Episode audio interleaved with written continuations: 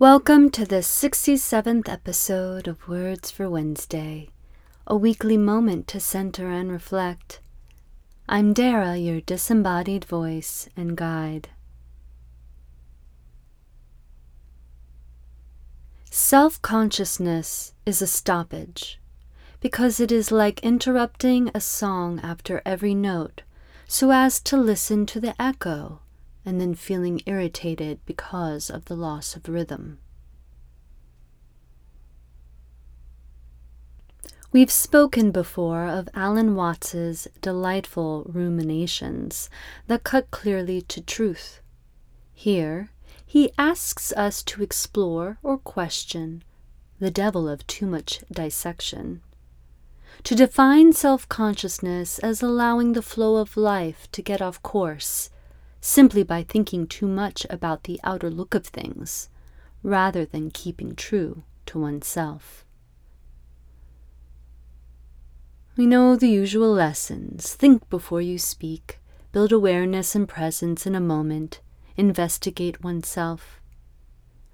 But if we hold ourselves too firmly to these concepts in a moment, we strangle our true essence with unkind fingertips a preoccupation with oneself versus simply being self aware, is a distinction that can move us from jarring notes to a beautiful, unstoppable symphony. Questions to consider 1. Do you find yourself acting self consciously or with self awareness more often?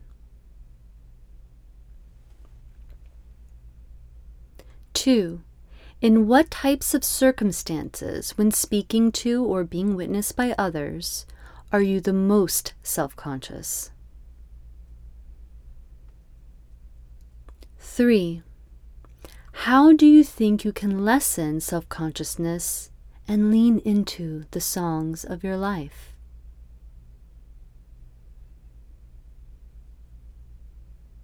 I will read Watts's words one more time to allow them to sink in a bit deeper. Self consciousness is a stoppage because it is like interrupting a song after every note so as to listen to the echo and then feeling irritated because of the loss of rhythm. I hope these words could be heard in the place you are at the moment. If not, listen again later, or simply wait for the next episode of Words for Wednesday.